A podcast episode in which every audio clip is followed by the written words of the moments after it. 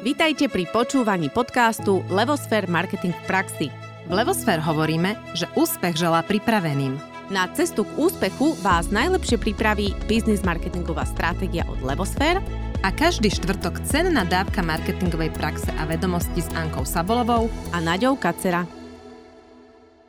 Arabeska je bistro, ktoré je špeciálne od svojho základu. Je dôkazom toho, že aj na saturovanom trhu sa dá nájsť níž segment a podmaniť si ho. Spoluzakladateľka Chajrí Naserová nám prišla porozprávať o tom, ako sa im podarilo rozbehnúť arabské bistro a akú úlohu v tom zohral marketing. Chajrí, vitajte v našom podcaste. Ďakujem za pozvanie. Dobrý radi, že ste prišli. Chajri, vy ste študovali marketingový manažment na Ekonomickej univerzite v Bratislave Marketingu ste ostali verná a zbierali ste skúsenosti v Unikrystal, kde ste implementovali marketingovú stratégiu pre značku Svarovsky. Ako marketingová manažerka ste mali na zodpovednosti aj značku CubeShop. Rok ste pracovali ako influencer marketingová manažerka pre Bloomhair a zároveň ste si svoje vedomosti obohacovali aj vďaka digitálnej univerzite. Aktuálne svoj čas venujete Bistru Arabeska, ktoré ste založili spolu so svojím otcom. Poďme sa pozrieť práve na to vaše bistro a prečo ste sa rozhodli ho založiť? Ako vznikol tento nápad? Mm-hmm. V podstate už dlhšie som sa pohrávala s myšlienkou, že chcem podnikať a chcela som podnikať v niečom, čo je mi srdcu blízke a čo naozaj že vychádza že zo mňa. A tak ma teda napadlo, že by to mohlo byť niečo, čo sa spája s mojimi arabskými koreňmi. A tak vznikla myšlienka teda o, Bystra, že zdieľať s ľuďmi kúsok tej kultúry prostredníctvom arabskej kuchyne. A zároveň môj otec je výborný kuchár, čiže bez toho asi by ma to nenapadlo, lebo to je veľmi dôležitá súčasť. Takže skvelý kuchár.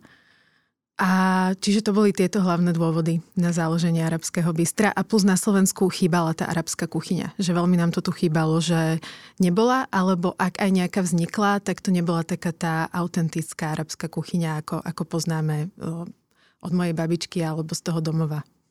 A kedy vzniklo vaše bistro? Od, a koľko prešlo času akoby od tej myšlienky až, až po vznik? Mm-hmm. Vzniklo práve v takej asi, že menej prajnej dobe, že počas, počas covidu v roku 2021 ale zvažovali sme to už od nejakého roku 2018. Som rozmýšľala nad tým, že chcela by som sa pustiť do vlastného podnikania. Len práve vtedy som mala prácu, v ktorej som bola spokojná, takže stále som to oddialovala, že potom netreba, že neskôr, neskôr to založím. A vlastne ako prišiel ten COVID, eh, tak prevádzky, pre ktoré som pracovala, sa pozatvárali, lebo išlo teda o, o módu, išlo o kamenné predajne. A pozatvárali sa počas covidu a ja som vtedy prišla o prácu.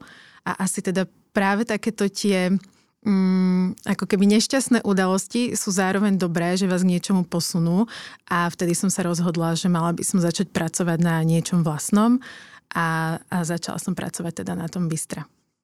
Ja tam mám dve také otázky. Jednu krátučku, že či ste sa napriek teda tomu covidovému obdobiu nebali ísť práve do tohto gastrosegmentu, lebo vtedy veľa gastroprevádzok uh, v podstate zanikalo. A potom, že už teda keď ste sa rozhodli, že idem do toho, ako ste sa pripravovali na vstup do vlastného biznisu? Mm-hmm. Samozrejme, že obavy tam boli začať v tomto období a veľa ľudí z okolia mi hovorilo, že všetci zatvárajú a ty ideš otvárať, že to vôbec nedáva zmysel ale napriek tomu o, som tam videla tú príležitosť. O, tým, že aj otec pracoval v gastre, tak tiež v tom období nemal prácu, čiže to obdobie bolo aj pre nás ako rodinu, že náročné. Chcela som vymyslieť niečo, čo pomôže všetkým. A, a videla som príležitosť v tom, že v podstate ľudia o, nemohli cestovať, boli zavretí doma a začali sme my v podstate s takým posolstvom, že prinesieme vám kúsok Blízkeho východu k vám o, domov. A a začali sme s takou akože menšou investíciou, že zobrali sme naozaj prevádzku, ktorá fungovala iba na ten, na ten rozvoz a ľudia v tom období o to naozaj, že záujem mali, práve preto, že na tých rôznych uh, aplikáciách na objednávku jedla takáto, takáto kuchyňa tam chýbala, tak si chceli ako keby spríjemniť to obdobie covidu a, a sa to objednávalo teda našťastie dobre. Chajri, už ste to naznačili, tak mne tak akože slinky. Povedzme si, že čo sú také tie typické arabské jedlá a s čím ste teda začali a prečo práve to, alebo čo je takou podstatou tej arabskej kuchyne, aby sme sa tak akož dali do témy všetci. Jasné. No, a tá arabská kuchyňa je veľmi pestrá, čiže tam je výhoda, že tam sa naozaj naje či vegán alebo mesožravec, pretože je veľmi bohatá na strukoviny, ako napríklad uh, cícer, čo väčšina pozná už humus a falafel, uh, bôb, uh, je tam veľa zeleniny, orechov, meso tam prevláda hydina a jahňacie meso. Mm-hmm. Čiže tá kuchyňa je že naozaj že taká, že pestrá a, a farebná a príjemne dochutená koreninami ako napríklad o, kardamón alebo čierne korenie. A čo som tým teda ešte chcela povedať. Že ktoré boli tie teda, jedlá? Áno, že ktoré jedlá. No, tak o, taký ten hlavný náš produkt je vlastne o, humus. Uh-huh. A to sme si aj povedali, že aj keby, že nemáme nejaké široké portfólio tých jedál, tak sa sústredíme na ten humus, lebo ten už na Slovensku aj známy bol ale nikto ho nerobil tak autenticky, ako sa teda robí na Blízkom východe a dostávali sme častokrát prívlastky, že to je teda najlepší humus, aký ľudia jedli na Slovensku, takže sme stavili, že to bude, že hlavne budeme robiť nejaké variácie toho humusu. A potom sme začali pridávať teda ďalšie, ďalšie jedlá do jedálneho lístku a postupne to rozširujeme. Dobre, čiže sme sa tak zorientovali a ešte teda taká otázka k tejto otázke, že uh, zostali ste stále pri tom, pri tom delivery, alebo dnes už teda ponúkate aj aj? Dnes sme na, z toho delivery napríklad upustili. OK.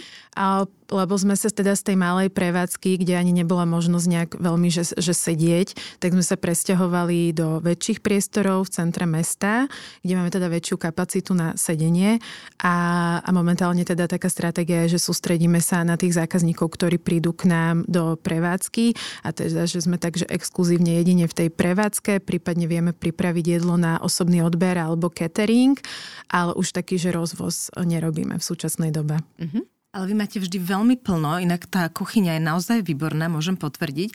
Nezvažujete sa rozširovať, či už teda ďalšiu prevádzku otvoriť, alebo ísť do iných priestorov, lebo je dosť problém u vás nájsť voľné. Ďakujeme. No určite tá myšlenka tam je ale momentálne je taký cieľ, že chceme zlepšovať tú súčasnú prevádzku, že no, chcem teraz pracovať na tom, pracovať na nejakom stabilnom personále, lebo to stále není, to je pre mňa tá naj, najťažšia časť, čo som zistila tej práce, takže chcem momentálne sa starať o túto prevádzku a možno postupne, že do budúcna, čo zvážujem, tak možno rozširovať to podnikanie do nejakých iných segmentov ako to gastro, ale to ešte všetko v budúcnosti.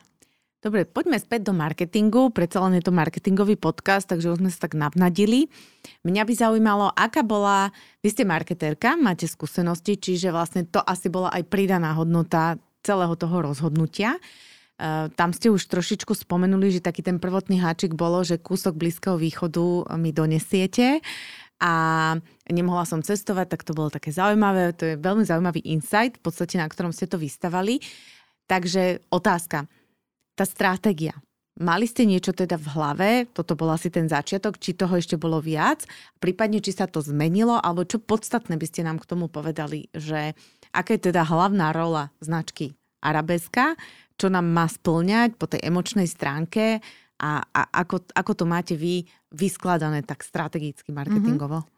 Tá stratégia presne bola, že priniesť tým ľuďom kúsok Blízkeho východu, či domov, alebo na Slovensko, mm-hmm. že podeliť sa o kúsok tej, tej našej kultúry a v podstate ďalšie aj také nejaké posolstvo, alebo možno také nejaké moje, že aj búrať nejaké také predsudky voči tomu, že ľudia si veľakrát myslí, že arabské jedlo nemajú radi, lebo to nepoznajú, alebo nič nevedia o tom arabskom svete, tak prostredníctvom aspoň toho jedla ukázať teda kúsok toho nášho sveta, že ukázať, že máme skvelé jedlo, že ukázať nejakú časť takej, že arabskej tej, tej pohostinnosti, takej tej príjemnej atmosféry, ktorú teda sa snažíme vytvárať vytvárať v tom, v tom bystre.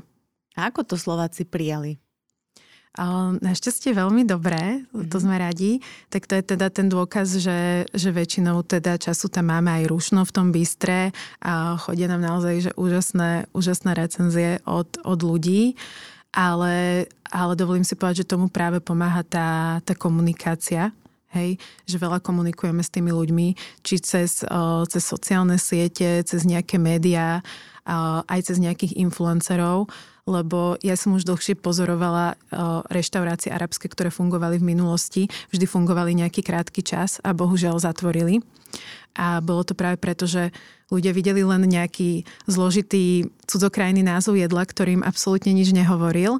Nevedeli, ako to jedlo vyzerá, nemali nejakú motiváciu ho prísť ochutnať. Hej, a v tomto naozaj ten marketing veľmi pomáha. Keď vidia to jedlo, či na tých sociálnych sieťach je pekne nastajlované, pekne odfotené, tak už aj to ich motivuje, že áno, že to vyzerá, že, že super. Že síce absolútne nevedia nič o tom, o tom jedle, že ešte ho nevyskúšali, ale vidia, že vyzerá to dobre, tá prevádzka má dobré recenzie a sú ochotní to vyskúšať.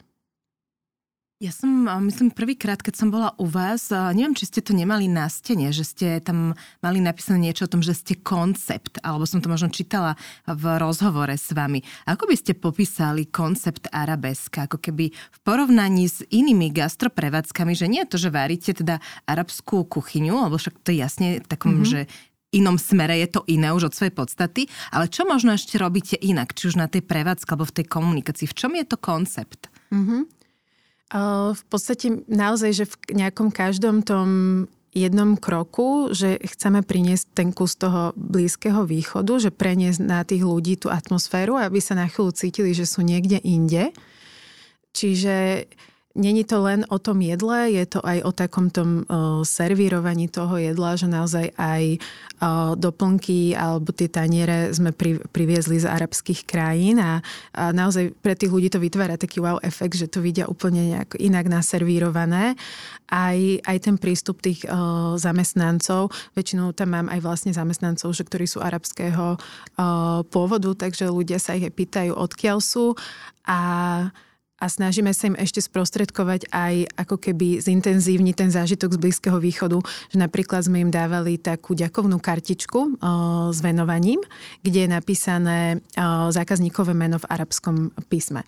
Je to taká maličkosť, ale tých ľudí to veľmi potešilo, keď uvideli akože to svoje meno v tom, v tom arabskom písme, že, že ako to vyzerá, takže to si od nás odnašali na, na pamiatku a hlavne to sme využívali takúto komunikáciu počas toho covidu, kedy nám chýbal taký taký priamy kontakt s tým zákazníkom. A toto sme pribalili ku každej objednávke a som dostávala úžasné spätné väzby od tých, od tých ľudí a zdieľali to potom na sociálnych sieťach. Ako by ste zhodnotili tie začiatky, lebo teraz už sa tešíme, už vieme, že to dopadlo dobre, že vám to funguje a že to ide, ale ten začiatok, e, mali ste predtým nejaké ste si robili prieskum, že, že čo Slováci na to povedia, alebo ste išli na to intuitívne, prí, prípadne tie začiatky, či boli spojené s tým, že najprv tam chodili vaši známi, tak jak to je zvykom, a potom sa začali šíriť referencie. Predsa len už teraz to funguje, alebo už referencie sú, už ano. je nejaká znalosť. Ale ako to bolo na začiatku, že keď niekto má podobný nápad, možno s úplne inou kuchyňou, alebo je v gastre a potrebuje sa nejak vymaniť, e, čo boli také ako keby kroky, ktoré ste podľa vás urobili inak, lepšie, čo spôsobilo, že vy ste tá prevádzka, ktorá vydržala, alebo tá značka, mm-hmm. ktorá funguje? My sme do toho išli úprimne dosť že opatrne a že sme si to tak testovali. Mm-hmm. Čiže by som odporúčala určite to otestovať na nejakej skupine ľudí alebo možno na tom okoliu, okolí, pretože keby som sa ľudí priamo opýtala, či chcú arabskú kuchyňu, tak podľa mňa by mi povedal možno aj 70%, že nie, lebo im to nič nehovorí, lebo to nepoznajú a nemajú potrebu, že Hej, že prečo? No keď to nepoznám, áno, nemám potrebu. Áno. Prirodzene. A, ale v podstate um, my sme nejaké tie, nejaké tie jedla pripravovali aj na nejaké dobročinné akcie, hej, na nejaké eventy, kde sme mali skvelé odozvy od ľudí, čiže stále sa mi vrácalo, že tak mohli by ste niečo také aj otvoriť, že nejakú takú prevádzku. A plus sme mali teda odsledované, že, že veľmi idú také tie vegetariánske, vegánske jedlá, ako teda humus a, a falafel, ale nikto teda skoro nikto to nerobí až tak, že autenticky, tak ako by sa malo, hej, že nemajú k dispozícii také tie koreniny a tak ďalej, že robili to skôr nejaké také uh, klasické bystra, ktoré teda... to. Áno, áno, áno. Čiže to sme vedeli, že, že keď možno aj iné veci by sa nejaké neprijali, tak, tak tieto určite, že pôjdu, na to už sú ľudia zvyknutí, takže práve preto sme to stavali, že aj na, na tomto produkte, že sme vedeli, že to vieme robiť inak a vieme to robiť o niečo lepšie. Dobre, a teda ten začiatok potvrdil to, že toto fungovalo a potom to išlo krok po kroku, alebo ešte tam bolo niečo, čo ste urobili inak a, a, a zafungovalo? Asi určite toto, že sme vedeli, že to, toto funguje, že to chýba, takže sme si verili, že naozaj, že to jedlo máme dobré, že ten produkt máme dobrý mm-hmm. a plus sme vedeli, že to chceme, chceme tým ľuďom o, komunikovať, že teda máme aj tú marketingovú stratégiu k tomu a tú komunikáciu, že ako to chceme tým ľuďom komunikovať a prezentovať to jedlo a, a tým pádom v tomto sme si verili, že to mm-hmm. fungovať bude. Na začiatku je vždycky náročné rozbehnúť ten biznis aj z pohľadu financií. Hovorí sa dokonca, že vstup do gastrobiznisu je finančne náročný. Predsa len zariadiť kuchyňu, prevádzku není jednoduché.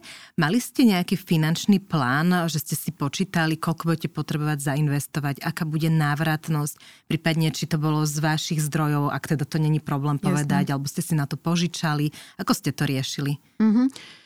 Bolo to financované teda z našich zdrojov a ako som už aj spomínal, že sme išli do toho naozaj tak, že opatrnejšie a snažili sme sa tie náklady na ten vstup minimalizovať. A práve preto teda my sme zvolili takú stratégiu, že my sme si zobrali malú prevádzku s nízkymi nákladmi, kde kuchyňa bola naozaj že malá, že tie podmienky na prácu tam neboli že ideálne, ale my sme tam začínali pracovať ako rodina a aj teda ten jedálny listok, to portfólio sme mali, mali menšie, čiže nepotrebovali sme až, až toľko tých spotrebičov, i keď investícia to bola, ale nie taká, nie taká veľká. Hej. Že veľa prevádzok robí to, že naozaj, že to roky plánujú nejaký interiérový dizajn, idú do toho naozaj veľké investície, potom keď sa to otvorí, tak možno to očakávanie nie je tak, teda nie je to, ako bolo to očakávanie, hej. My sme do toho šli tak, že krok, o, krok po, kro, po kroku, že sme teda začali s tou malou prevádzkou a stratégia bola taká, že ak sa to rozbehne, ak to bude dobré, tak postupne si vytvoríme takú prevádzku, akú sme mali v mysli, že nejakú takú, že vysnenú, že chceme, aby bola veľká, aby bola priestranná, aby sa tom dalo sedieť a aby sme mohli ten jedálny lístok o, rozširovať. To znamená, že najprv ste boli v iných priestoroch, ako ste dneska, áno, hej? Áno, áno. Mm-hmm. Hej, najprv sme boli teda v tých menších priestoroch, ktoré fungovali v podstate na nejaký rozvoz a skôr na také sedenie, že nebolo veľmi pohodlné, hej, že skôr to bolo také sedenie pri nejakom, že, že pulte, ako keby trošku, že ak fast foodové alebo tak. Mne to inak veľmi potvrdzuje to, čo aj my často hovoríme, že podnikatelia by mali radšej ísť do všetkého svojho biznisu postupne, krok po kroku a rásť, aby aj ten rast ustali, ako presne to, čo vy ste povedali, že veľa firiem, a nielen v gastrobiznise, sa vhupne do toho podnikania s veľkými očami, s veľkými investíciami a veľakrát ako rýchlo vyletia, tak rýchlo aj spadnú. Čiže vy ste zvolili presne taký ten konzervatívnejší postoj, ale zjavne sa vyplatil, lebo ste tu, rastiete, darí sa vám Takže nech to len tak dobre napreduje. Ďakujeme. Ako, sny sme mali veľké, ale chceli sme ísť do toho naozaj ra- racionálne a robiť to, na čo, na čo máme a nebola teda situácia, aby sme si ešte, aby sme si požičiavali a náhodou by to nevyšlo a potom by človek mal problémy. Kde všade komunikujete? Spomenuli ste sociálne siete, že ktoré to sú, prípadne či aj inde máte nejakú komunikáciu a kto je ten, či ste to vy ako marketer, kto komunikáciu rieši, ako to máte vymyslené? Mm-hmm. A komunikujeme teda áno na tých sociálnych sieťach, ako som spomínala, Facebook a Instagram. Najviac nám teda funguje Instagram, kde tí ľudia si veľmi radi to jedlo fotia a my ho potom môžeme teda prezdielávať v stories.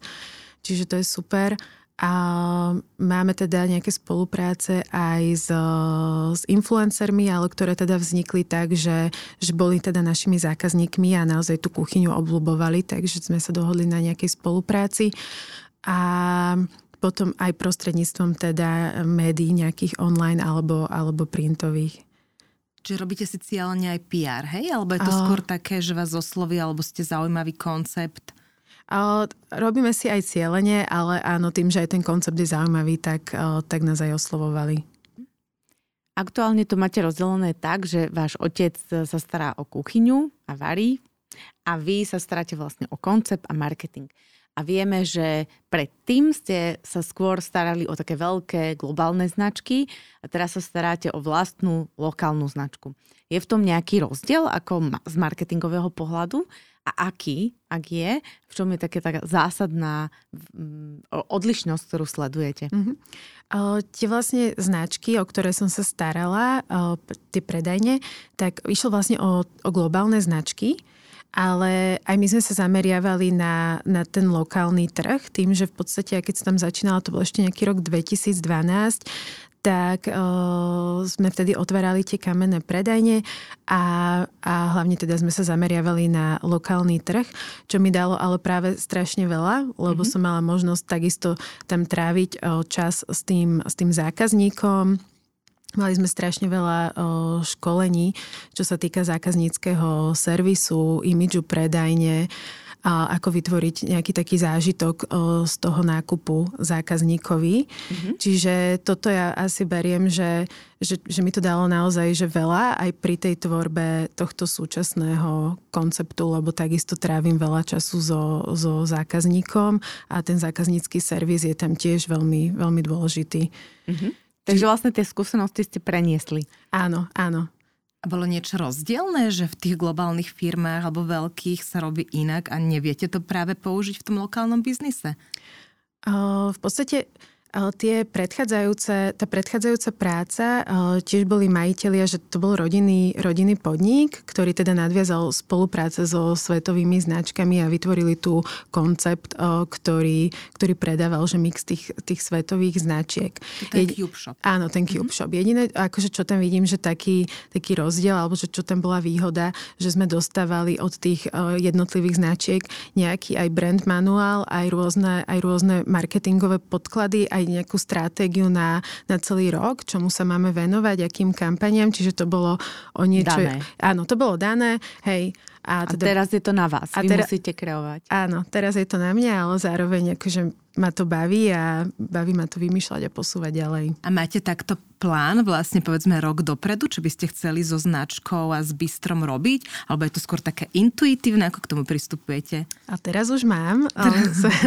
na, na začiatku samozrejme to bolo také živolnejšie a bola som na všetkých možných pozíciách a snažila som sa teda venovať tomu marketingu, ale skôr to bolo také že nebolo to až tak, až tak plánované, že dopredu. A teraz už teda máme pripravený plán na, na tento rok a tak teším sa na všetko, čo nás, čo nás čaká. Tak prezradte, že ako ste posunuli tie témy, hej? Čiže na začiatku si pamätám, že to bolo to, ten Blízky východ, že sa mám teda zoznámiť a e, príde teda ku mne. Potom ste to delivery zmenili na to, že prídem a teda zoznamujem sa s tým svetom a s tou kuchyňou. A aké máte témy teraz pripravené? Mm-hmm. Teraz by sme ľuďom chceli ešte viac akože priblížiť ten Blízky východ prostredníctvom nejakých eventov. Čiže na mm-hmm. tento nový rok máme pripravené aj nejaké také zážitkové uh, eventy. Uh, môžem už prezradiť, že v marci by sme chceli robiť ako keby takú nejakú uh, degustačnú večeru uh, v štýle, ako v marci začína Ramadán a vlastne uh, večer sa už môže jesť, takže by sme chceli pripraviť také nejaké stolovanie uh, v tomto štýle aj v spolupráci s foodblogerom. Budeme mať nejaké brušné tanečnice, nejaké hudobné vystúpenia, takže chceli by sme nejak viacej tých ľudí tak vtiahnuť do nejakého takého zážitku. Čiže zážitkovo idete. Áno, áno, áno. Ako sa to volá? Brand experience, aby sme boli marketingovo korektné. Keď ste spomenuli tie eventy, tak mi napadá otázka, či by nebolo pre vás zaujímavé aj opačne, že byť súčasťou iných eventov, nielen z pohľadu presne toho cateringu, ale celého toho zážitku, tej atmosféry, ktorú viete vytvoriť, typu brušné tanečnice alebo nejaká hudba, že či toto nie je nejaký potenciál, nad ktorým rozmýšľate alebo možno nerozmýšľate do budúcna? Uh-huh. A akože u o, eventov ako napríklad, že by bolo nejaké podujatie, kde by sme boli Áno, toho že niekto by robil, ja neviem, súčasťou. vymyslím si Vianočný večierok a bolo by to pod eh, vašou hlavičkou v takom tom arabskom štýle, že by ste vyriešili catering, boli by tam rušné tanečnice a bol by to taký netradičný večierok, nie klasického rázu, ale pre tých treba zamestnancov iný trochu, než sú zvyknutí. Uh-huh. Možno áno, ešte sme to takto úprimne, že nezvažovali, ale, ale určite, určite môže byť.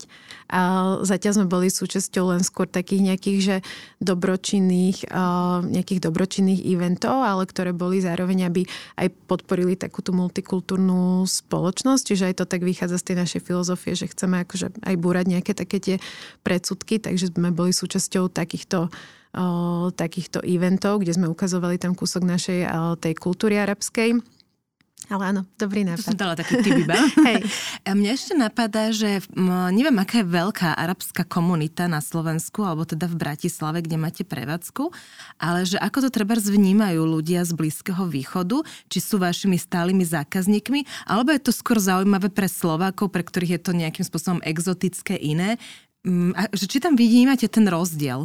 Uh, určite.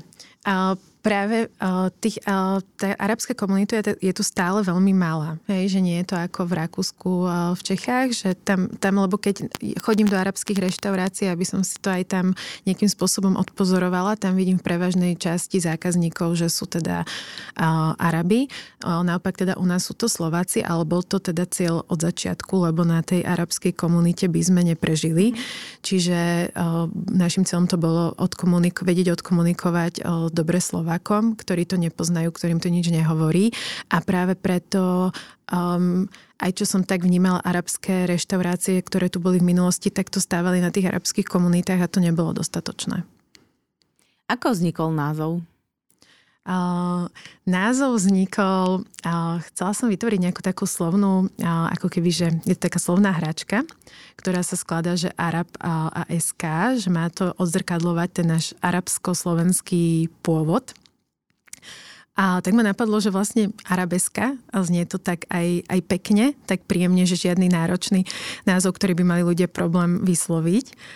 A ale zároveň, že arabeska je aj, aj taký ten arabský ornament, ktorý sa objavuje v arabskej architektúre, tak sme to takto spojili, že, že toto by bolo fajn. Ja som sa totiž to usmievala. Pri každom názve totiž to človeku nás, na, naskočia nejaké asociácie. A uh, ja mám asociácie s, presne s tým tvarom, tej, teda arabeska. My sme vešali také želatinové um, v podstate, čo sú to čokoládky na Vianočný stromček. Oni sa volali arabesky. Mm-hmm. Možno, že ešte stále to je, neviem. A proste, keď som to videla, ten názov, tak mňa to spojilo paradoxe s mojim detstvom a to, jak som arabesky vešala na Vianočný stromček. Preto ma zaujímalo, že odkiaľ ten názov a prišli ste z úplne inej strany, ale fantastické na tom je, že to vyvoláva teda ten úsmev. A my sme tým úsmevom aj začali, že pre vás je to také prirodzené sa usmievať, že máte rada tú prácu, že robíte niečo také príjemné. Čiže aký je taký ten úplne takéto jedno slovo, taký ten positioning značky Arabeska, že, že s čím ho chcete spájať v mysli toho vášho zákazníka, spotrebiteľa, e, čo by to malo byť? Malo by to byť úsmev, dobrá nálada, alebo arabská kuchyňa, kultúra, alebo povedzte kľudne aj ten racionálny, aj ten emočný, ale čo je takéto úplne, že vydestilované z destilovaného? Mm-hmm. Uh, určite taká, taká tá dobrá nálada, tá arabská pohostinnosť mm-hmm. a, a komunita. Lebo tá, v podstate v tej kultúre arabskej je, že to jedlo zdieľať s niekým, že veľmi silno tak postavené, že to jedlo sa má s niekým zdieľať a my to tak aj prezentujeme tým ľuďom, keď k nám prídu na návštevu, že si môžu objednať viacero malých tanierikov, že to môžu šerovať, že to jedlo je na tom tak postavené a to zistím, že tých ľudí naozaj že teší aj, aj z toho dôvodu, že môžu ochutnať toho viac, ale že, že ide o to, že zdieľať to s niekým. No, tak to je veľmi zaujímavé. Ten to zážitok. ste ma dneska aj tak trošku posunuli. Asi si idem objednať stôl. A inak celý čas rozmýšľam, že musím ti povedať, že musíme aj dojsť na obed, lebo nemáme to ďaleko, mm-hmm. alebo ty si ešte nebola. A mm, fakt, nie. že mne normálne už slinky idú. Takže je to tam naozaj krásne, výborné. Ale otázka je ešte, že čo v dnešnej dobe, lebo začínali ste počas covidu. Potom prišla Ukrajina. Teraz máme nejakú energetickú krízu, že vlastne nie je úplne praje to ekonomické prostredie. Ako to vnímate? Ako to zvládate? Čo vás to naučilo? Hej, ja si na jednej strane hovorím, že už by som chcela chvíľku, že kľud, chvíľku, ale, ale snažím sa hľadať v tom to dobré a že, a že hádam, že každé riziko je zároveň aj tá príležitosť tak ako vlastne ten COVID, že, že nás posunul a, a sme niečo nové vytvorili tak, eh, tak si myslím, že teda eh, netreba zostávať v takej tej zóne komfortu a stále sa treba snažiť tú značku posúvať napriek tomu, že tá situácia je taká, aká je, že eh, tie kvalitné prevádzky, ktoré to robia, že naozaj dobre, tak verím, že túto situáciu zvládnu a že tá, tá stála klientela tých ľudí, že pre ní, pri nich o, zostane. Hej, že... že cítite, že tá značka je naozaj ten, my to voláme, že to záchranné koleso, ktoré pomôže v tej kríze? Áno, určite, určite. Um, lebo vidím tých ľudí, ktorí naozaj chodia či okolo toho bystra a, a, a vnímajú tú, tú značku, že to je tá arabeska, že kde sa varí dobre, je to skvelý pocit a samozrejme podľa mňa to je veľmi jedna z najdôležitejších vecí a, a preto som sa tomu vždy aj venovala v štúdiu, vždy ma to bavilo, že práve, práve to budovanie značky a, a som rada, že teraz na to môžem pracovať. Tak sa vám to tak krásne spojilo. Ja ešte jednu praktickú otázku. Vieme, že máte v pondelok a v útorok zatvorené. Prečo je to tak? Že jak, z čoho to vyplýva a prečo vám to takto funguje? Či to odporúčate teda aj ostatným sa zamyslieť nad tým? A to je inak jedna z najčastejších otázok. No. Takže super, super, že ju zodpovieme, lebo na, na prevádzke ju zodpovedám niekoľkokrát. A je to práve preto, že my sme zvažovali, že ako budeme fungovať uh, ako prevádzka aj v týchto väčších priestoroch, kde samozrejme je vyšší nájom, ako budeme fungovať, keď na začiatku sme si zadefinovali, že sme rodinný podnik a že chcem, aby väčšinu času tam zákazníci stretli mňa a aby naozaj, že vždy, keď je otvorené, tak to jedlo pripravoval môj otec, aby chutilo, že každý deň rovnako. Že ako to teda, že zvládnu. Tak sme si, ja som si povedal, že radšej budeme otvorení, že kratšie, a teda 5 dní v týždni, ale aby dostali naozaj tí zákazníci vždy o, tú istú chuť toho jedla a aby som mala energiu sa im venovať. Tak preto sme sa rozhodli, že bude dva dni zavreté a keďže o, víkendy sú silné, že sú rodinné oslavy a stretnutia u nás, tak sme si povedali, že to bude pondelok, útorok. Čiže mm-hmm. je dnes také. Takže vy dôvodu. nemáte ani dovolenku. zatiaľ, zatiaľ nie. Určite postupom času si doprajem aj také, že voľnejšie dni, ale stále chcem tráviť tam ten čas uh, s tým zákazníkom. Je to podľa mňa veľmi dôležité, keď mám tú priamu spätnú väzbu. Mm-hmm. Chápem. Musí to byť ale veľmi náročné na druhej strane, lebo vlastne celý svoj život, okrem pondelka, útorka, ste dali do svojho podnikania. Že je to niečo, čo vnímate, že ste už vy, je súčasťou vás, alebo máte v dlhodobom horizonte nejaký plán, že by ste chceli ísť viacej do úzadia, spomenuli ste nejaké iné biznisy možno rozbiehať. Ako to máte nastavené? Chcela by som určite postupom času prenechať tú zodpovednosť v tej prevá- za tú prevádzku aj na ostatných, ale nie zase stiahnuť sa na toľko, že tam, že, že tam teda neprídem, že to určite nie.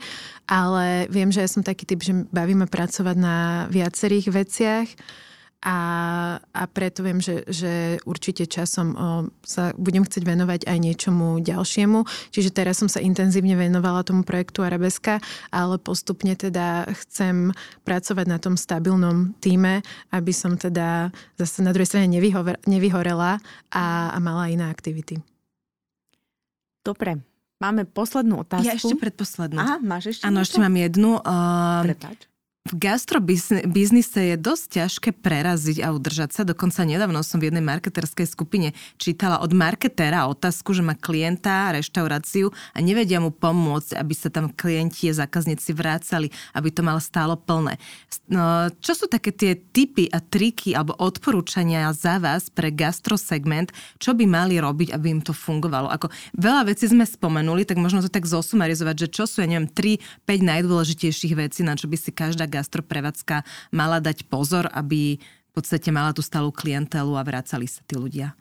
Ako za mňa je najdôležitejšie to vyvolanie e, zážitku z tej, z tej návštevy a čo teda pozostáva, že naozaj že to do, dobré kvalitné jedlo, aby tá, tá chuť toho jedla bola stále dobrá, udržať si tú kvalitu. A to, čo počúvam od nejakých zákazníkov, tak to má veľa prevádzok problém, udržať si ju, že začnú dobre, ale potom buď sa mení personál, alebo niečo sa stane, hej. Čiže vedieť si udržať tú kvalitu, to je náročné plus zároveň taký ten zážitok z návštevy tej prevádzky, že, že kvalitná tá obsluha, že dobrý ten zákaznícky servis. To, to tiež proste nie je jednoduché niekedy, že zastrešiť. A potom my sa snažíme teda vždy dať tomu nejakú tú pridanú hodnotu, že vyvolať nejaký ďalší ten o, zážitok z tej návštevy tej prevádzky. Či už je to prostredníctvom napríklad, že im dáme niečo navyše, čo je tá kartička o, s tým venovaním, alebo nejaké to zaujímavé stolovanie, že ľudia dostanú naozaj že kávu v nejakej o, arabskej jazzve a celé je to nejak atraktívne okolo toho ten, ten servis a potom prostredie toho podniku, že tí ľudia tam trávia čas so svojou rodinou, s priateľmi či na nejakom pracovnom stretnutí a musia sa tam cítiť do, o, dobre v tom interiéri, že celá tá atmosféra a, a imič tej prevádzky. A plus tá značka, nie? A tá, tá značka. značka. Mhm. Dobre, ďakujem. Už môžeš na poslednú otázku. Tak zase sa pýtam na odporúčania, ale teraz už tak e, od vás ako osobne, že čo by ste našim poslucháčom v súvislosti s marketingom odporúčili a nemusí to byť len teda gastro, ale mm-hmm. taký odkaz. Podľa mňa určite, že vzdelávať sa neustále, to je niečo, čo aj mňa baví. A nielen, že hnať sa za novými trendami, ale pripomínať si aj to, že vlastne, že prečo sme začali a že vlastne kvôli, kvôli tomu zákazníkovi a čo tým chceme dosiahnuť. Čiže niekedy pripomenúť si aj nejaké tie základy toho marketingu a že prečo to robíme.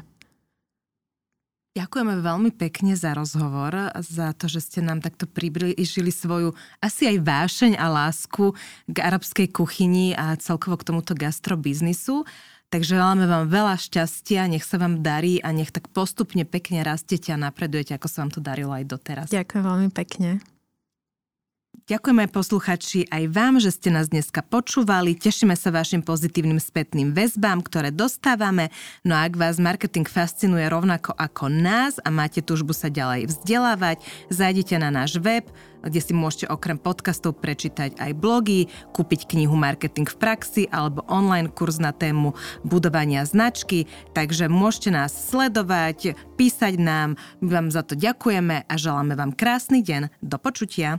Do počutia.